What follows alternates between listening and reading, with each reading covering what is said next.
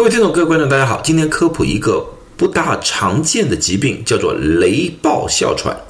我估计很多人从来没有听说过这个疾病。为什么今天我会讨论这个？这是因为最近这几天，在中国的几个媒体上面都有这方面的报告，就是说，在内蒙古呼和浩特市，最近突然在急诊室来了很多的哮喘患者。当地的医生解释，这个是因为雷暴哮喘而引起的。大家可能对雷暴哮喘这个名词非常陌生，所以很多人问我，这个是不是一个传染病？这个是不是致命的？这个到底是怎么一回事情？那么今天就简单的和大家解释一下，在网上查一查关于雷暴哮喘有一定的报道，但是并不是很多。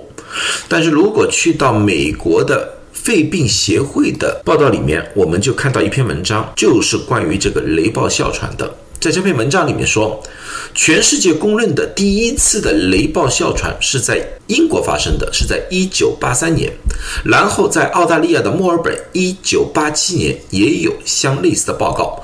那个以后，在世界各地，包括美国、加拿大、伊朗、沙特阿拉伯，都有相类似的报道。具体的情况就这样子的，就是在一个雷暴天气的情况之下，当地的哮喘人数。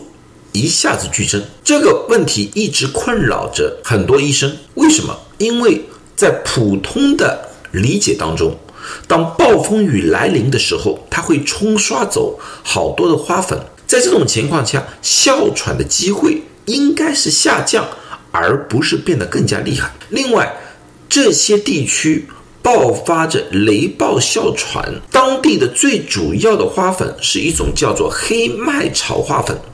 这些花粉的颗粒是比较大的，一般的情况下会造成鼻塞、喉咙难受，但是很少会造成哮喘，因为这些颗粒太大，无法进入到了肺部而造成过敏反应。为什么在这些地方反而爆发了雷暴哮喘？一直到二零一六年，澳大利亚的。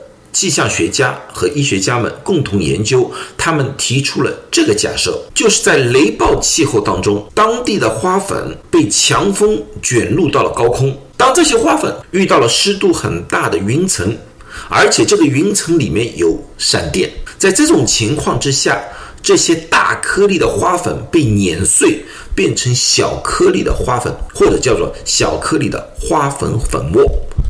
那个时候，这些粉末。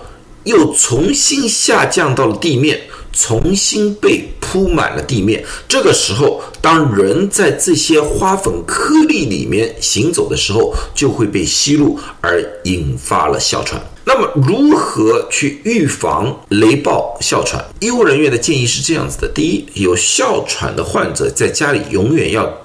提早准备好哮喘药物，如果有过敏史的，也要准备好一些过敏的药物。在大风天、雷暴天气，让这些哮喘的患者尽量的待在家里，不但要待在家里，而且要关闭门窗。在家里，如果炎热的天气，尽量不要用空调，因为空调会吸附空气当中的花粉粉末，而再度吹入到室内，引发室内的雷暴哮喘。而尽量的使用内部循环的风扇，这样子的话就不让外面的花粉粉末进入到室内。同时，医学家和科学家告诉大家，这种情况是一种非常罕见的，是由气候和人的体质相结合的一种情况，所以并不是每一次有雷暴，大家都需要担心自己会有哮喘。准备好药物，一定的，但是不用过度的担心，这是一种。偶发事件，好了，今天就讲到这里，希望大家对雷暴哮喘有了一个初步的了解。如果还有问题的话，建议大家和自己的医生进行交流。最后，祝大家都健康，谢谢大家。